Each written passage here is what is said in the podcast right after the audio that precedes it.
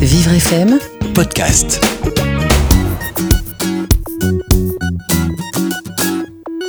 Aujourd'hui, je vais vous parler d'un très bel album qui sort de l'ordinaire. Ça s'appelle Bassima. L'histoire de Bassima et sa famille débute dans une atmosphère très sombre et très inquiétante.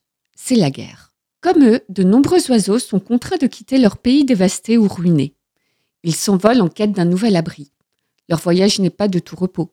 Qui va leur faire une place et leur offrir l'hospitalité Ils volent Ils volent pendant très longtemps, ils volent Tout à coup, la famille de Bassima aperçoit un nouveau pays. Prudemment, ils s'approchent de l'arbre d'or. Très poliment, Monsieur Polypro demande l'hospitalité. Le roi de l'arbre d'or est effrayé d'avoir à partager ses richesses, il refuse tout net. Non, non, non, non, non, non, non, il n'en est pas question. Nous ne pouvons pas accueillir toute la misère du monde. Juste à côté, sur l'arbre bleu, les habitants sont très fiers.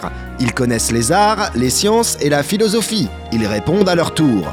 Ah non, non, non, non, non, non, non, il n'en est pas question, nous ne sommes pas du même monde. Sur l'arbre des délices, le chef cuisinier déclare d'un ton bourru.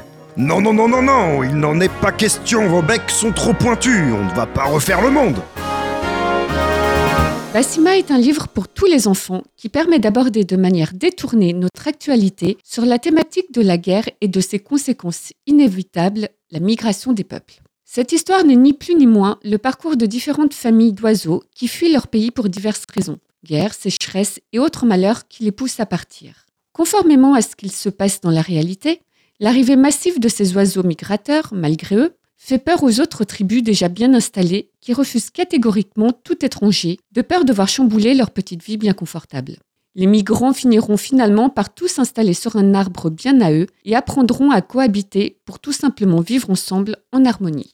Ces sujets, pas toujours faciles à aborder, sont admirablement illustrés non pas par des dessins, mais par des photos de décors et d'oiseaux faits de briques et de brocs en matières recyclées et variées telles que le plastique, le métal, le papier, le végétal, le tissu et le verre. Tous les oiseaux sont parés de leur plus beau plumage coloré pour redonner espoir dans un environnement bien sombre. Toutes ces sculptures illustrées participent naturellement à la bonne compréhension de l'histoire. Outre cette thématique qui est chère à mes yeux, Bassima est un album qui est adapté aux enfants dyslexiques pour surmonter leurs difficultés de lecture. Police de caractères spécifiques en taille 16, double interlignage entre chaque ligne et mise en page claire et aérée. Une version audio vient également en aide à nos petits lecteurs. Il suffit de la télécharger gratuitement sur le site art-terre.com. L'histoire est contée par des acteurs professionnels et elle est accompagnée d'une musique originale.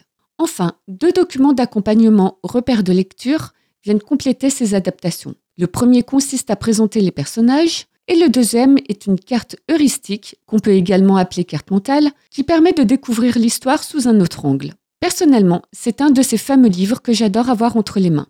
Bassima s'adresse certes aux enfants, mais le message délivré s'applique très bien aux adultes. Les illustrations sont magnifiques et cerise sur le gâteau, cet album est accessible sous bien de formes différentes.